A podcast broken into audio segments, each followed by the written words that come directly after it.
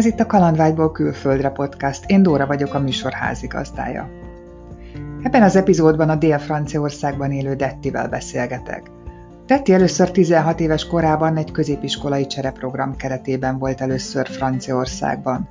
Annyira tetszett neki a hely, hogy már akkor elhatározta, hogy mindenképp visszatér oda. Erre az egyetemi évei alatt kínálkozott legközelebb lehetőség.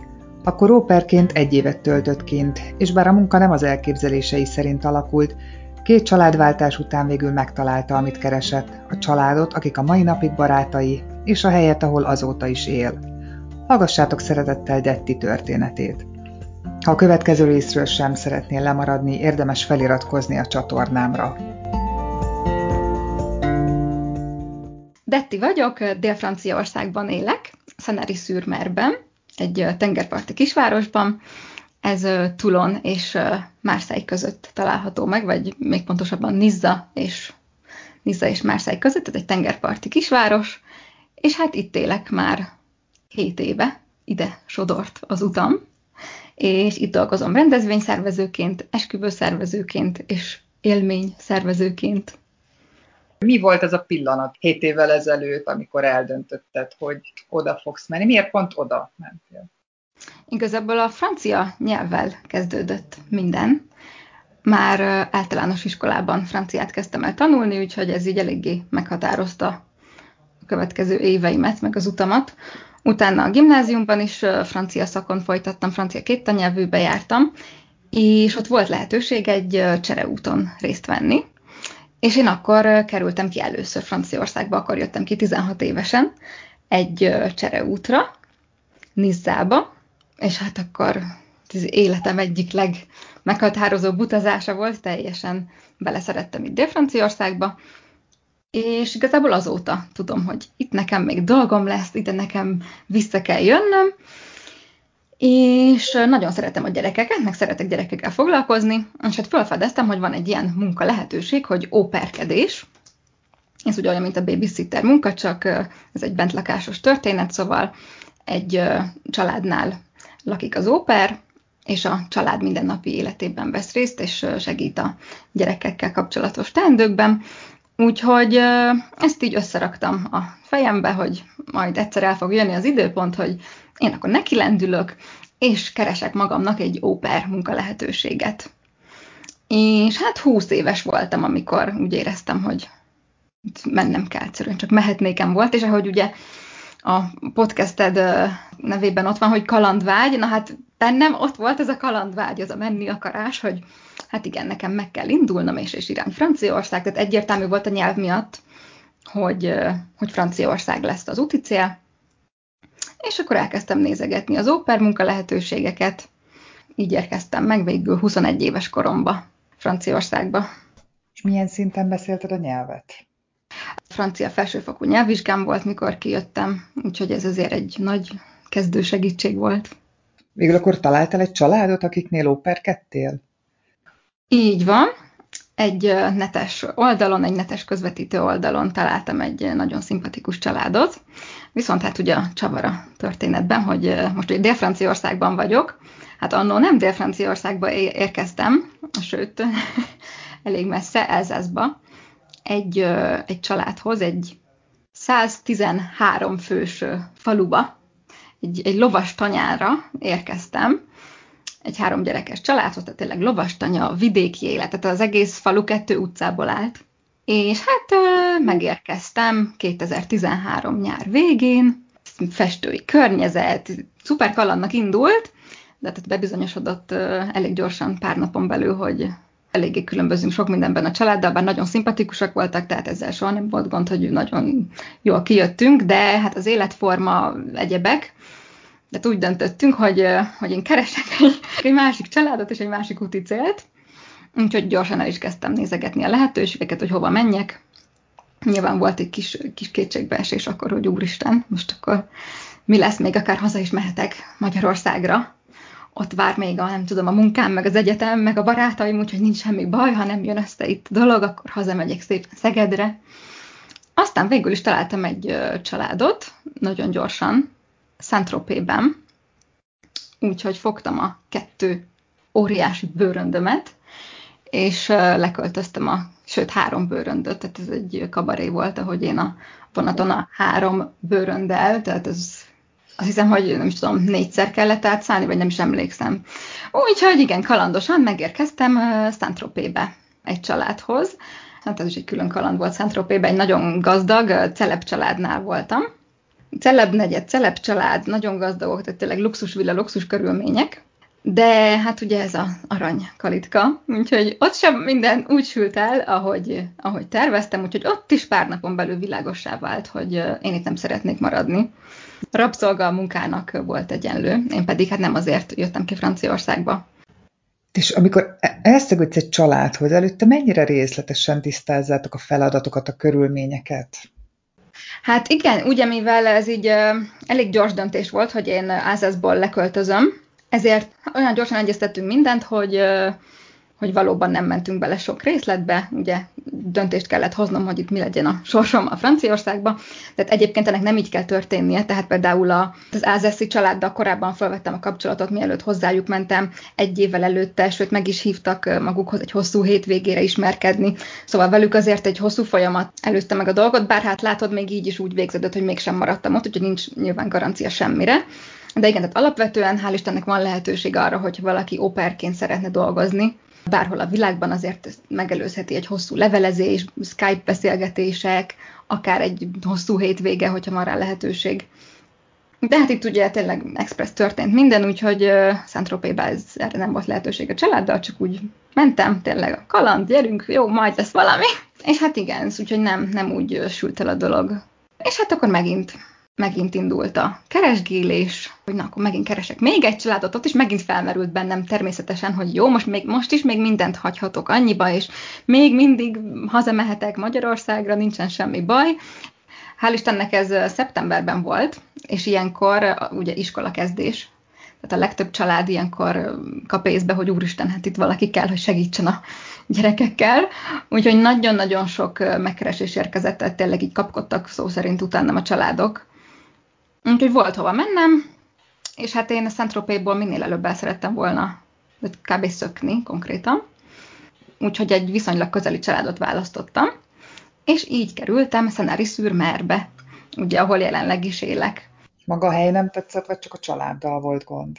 Hát Saint-Tropez egyébként egy nagy csalódás, ugye bárki kérdezi, hogy nem tudom, jön neki hozzá, mit ajánlok, mik a látnivalók. Én saint egy fél délutánnál tovább nem is ajánlok. Tehát Saint-Tropez szerintem fel van fújva, sokkal, sokkal szebb helyek vannak Dél-Franciaországban. Tehát például minden elfogultság nélkül Szenári Szürmer, ahol élek, ezerszer szebb, mint Saint-Tropez. Úgyhogy tényleg érdemes elmenni Saint-Tropéba, egy hétvégére egy kávé erejére kiülni a tudom, kikötőbe, és akkor hát ugye Szenári. Szenári Szürmerbe kerültem, ez hát egy óra Saint-Tropétől az anyuka jött értem, Astrid, akivel egyébként a mai napig nagyon jó barátok vagyunk, ő jött értem kocsival, konkrétan megmentett, és megérkeztünk Szenáriba, és ahogy egyébként beszálltam Astrid autójába, akkor tudtam, hogy most már jó helyen vagyok, most már minden, minden rendben lesz.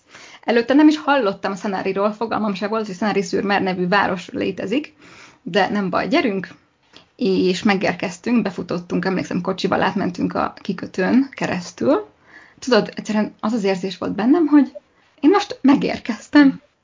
Soha nem hallottam még erről a városról, erről a helyről, erről a családról, de hopp, én itt most valahova megérkeztem, én itt most itthon vagyok.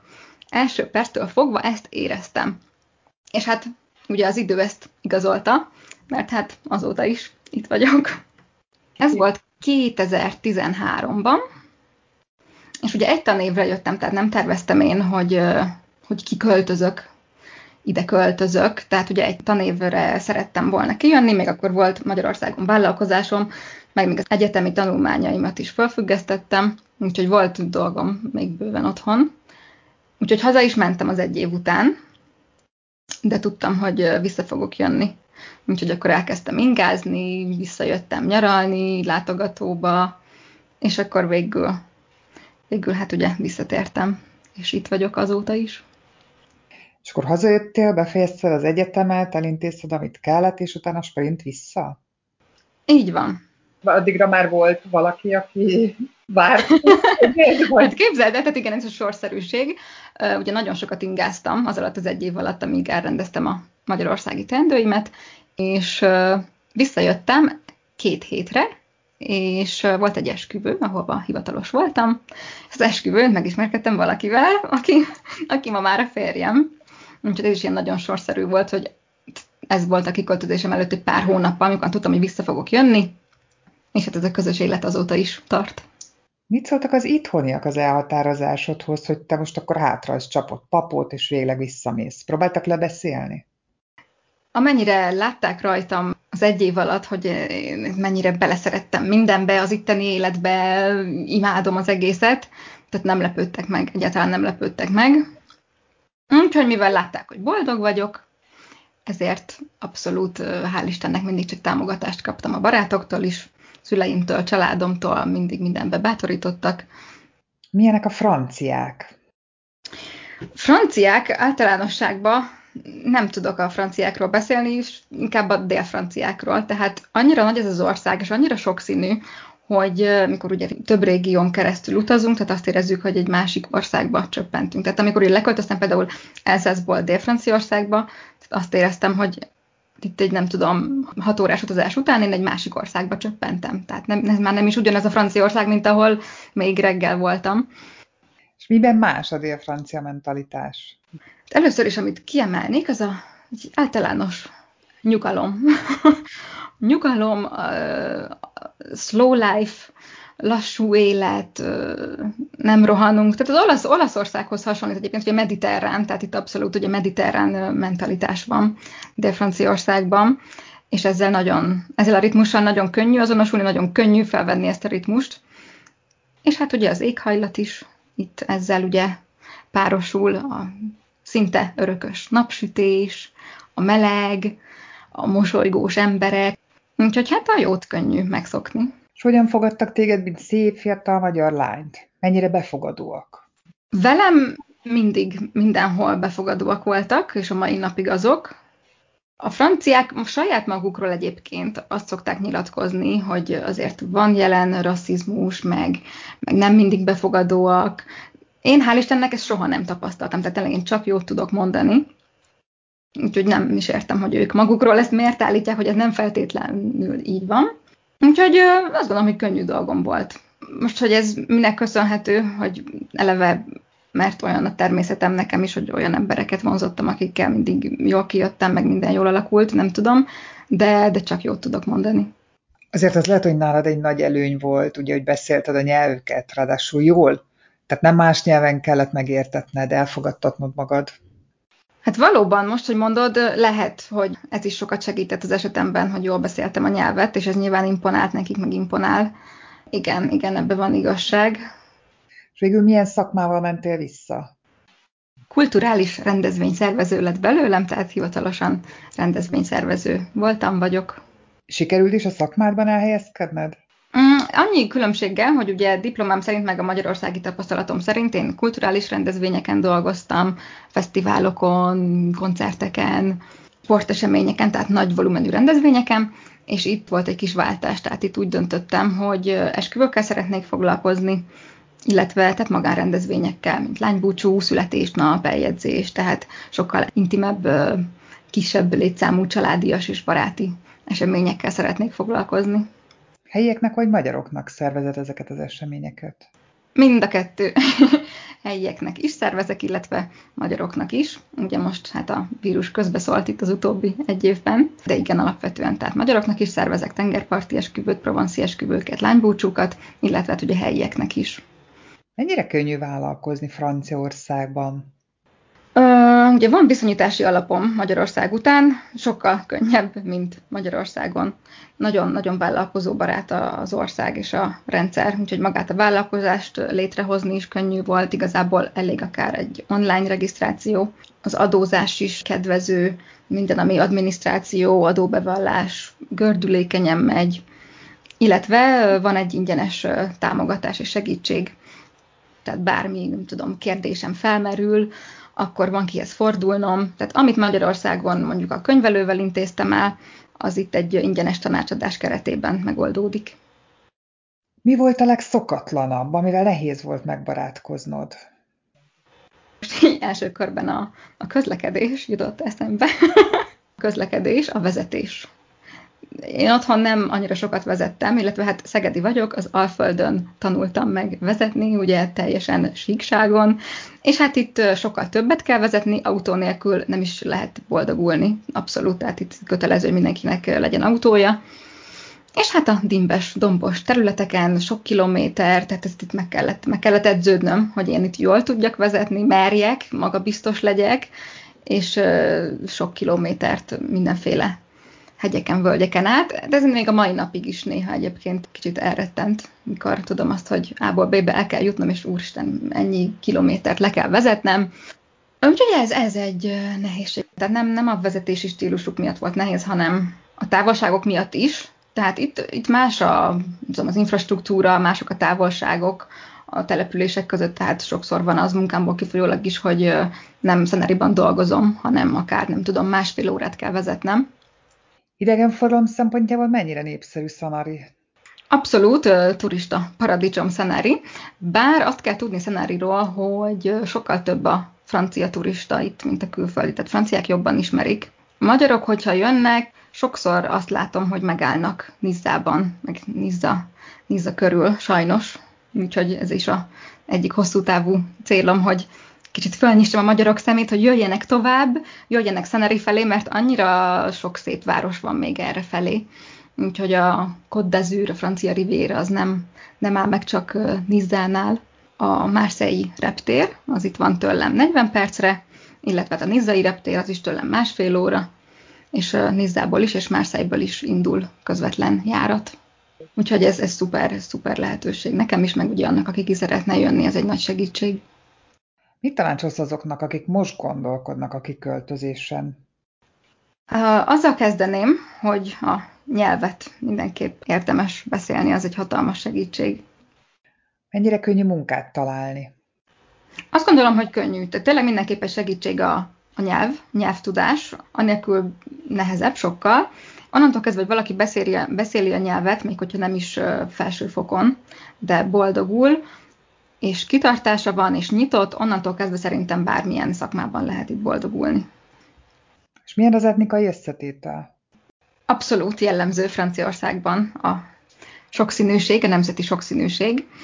Élnek külföldiek is sokan, illetve több generációs bevándorlók, akiknek a szülei, nagyszüleik, vagy még korábbi generációk Franciaországba érkeztek, és több generációs bevándorlók, úgy, mint ahogy a férjem is, portugál származású, tehát ő már Franciaországban született, tehát francia állampolgár, és a szülei voltak azok, akik, akik megérkeztek Franciaországba, Portugáliából, a portugál diktatúra elől menekülve érkeztek meg. És hát a férjem is, meg a testvérei is már itt születtek Franciaországban, tehát francia az állampolgársága.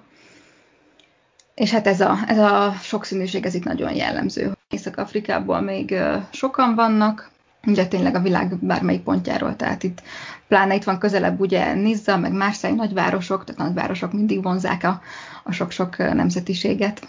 Egyébként ehhez még hozzáfűzném, hogy, hogy férjem mesélte, hogy gyerekkorában Franciaországban ő volt a, a kis portugál, ugye portugálként azonosították be, és amikor nyaranta hazalátogatott Portugáliába meglátogatni a portugál családját, akkor Portugáliában ő volt a kis francia. És mesélte, hogy őt ezt totál zavart a gyerekkorában, és nem értette, hogy most akkor az egyik országban a francia, másik országban portugál, most akkor hogy van ez?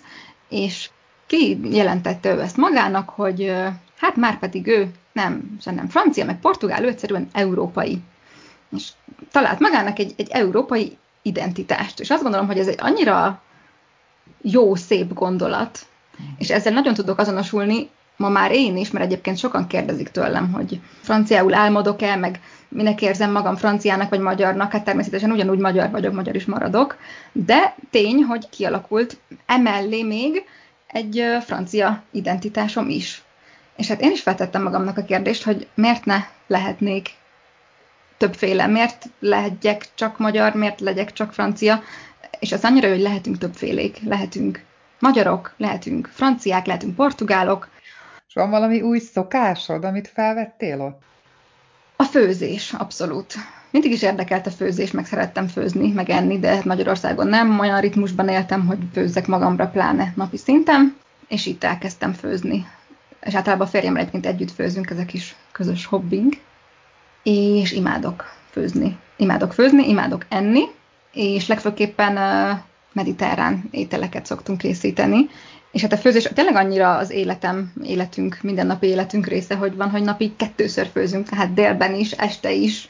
Hát és sosincs olyan, hogy maradék, meg maradékot teszünk napokig, hanem minden nap frissen főzünk, és ez tényleg így beleivódott a mindennapi életünkbe, ez a rutin.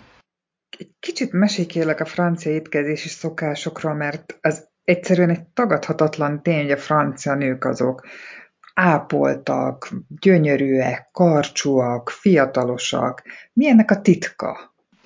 Tehát képzeld el, hogy ezen a mai napig sokat gondolkozom én is, mert nem tudom megfejteni. Tehát tény, hogy a francia nők nem híznak, de hogy miért nem, nem tudom, mert látom, hogy mit tesznek, látom, hogy mennyit tesznek, és hát ugyanannyit, ugyanennyitől egy, nem tudom, egy magyar nő, vagy bárki, hát már sokkal több kiló lenne, mint ők, úgyhogy jó, de gondolom, te is úgy eszem, mint egy francia, és bár csak naktól fölfele látlak, de azért gyanítom, hogy nem vagy elhízva. Én azt gondolom, hogy nekem sokkal jobban oda kell figyelnem, hogy megőrizzem a vonalaimat, mint egy francia nőnek. Tehát, mintha azt vettem volna észre, hogy, hogy a, nem is kell odafigyelniük, tehát nem, nem látom, hogy sanyargatnák magukat, hogy átgondolnák, hogy nem tudom, este kilenckor már nem fogják azt a bagettet megenni a sajtal. Látok egy mértékletességet alapvetően, és tény, hogy a francia nők annyira jól tartják magukat, testileg, lelkileg, tehát például az utcán sokszor előfordul velem, hogy látok egy csinos nőt, aki háttal áll, szépen fel van öltözve, vékony, magas sarkú, nem tudom, egy szép nőt látok hátulról, és azt gondolom, hogy nem tudom, itt van előttem egy 30-40 éves hölgy, és megfordul, és hát látom, hogy igazából kétszer annyi, úgyhogy ez, ez mindig meglepő, hogy, hogy szuper formában vannak tényleg a francia nők. Végezetül van-e valami kedves történet, amit szívesen megosztanál a hallgatókkal? Tehát a férjemről tudni kell, hogy ő francia állampolgár, de portugál származású. Tehát látszik rajta, hogy portugál, tehát latin. És amikor Magyarországra megyek a férjemmel, akkor ugye hallják, hogy valamilyen nyelven beszélünk, van, aki beazonosítja, hogy francia, van, aki nem, és hát megkérdezik, hogy hát honnan jön a férjem, honnan jövünk, és hát mondom, hogy francia és uh, ne, nem szokták érteni, vagy, vagy elhinni. Tehát látom azt az embereken, hogy így tudod, visszanéznek értetlenül, hogy francia. Nem mondják ki, de hát szinte ott van a nyelvükön, hogy hát nem néz ki franciának.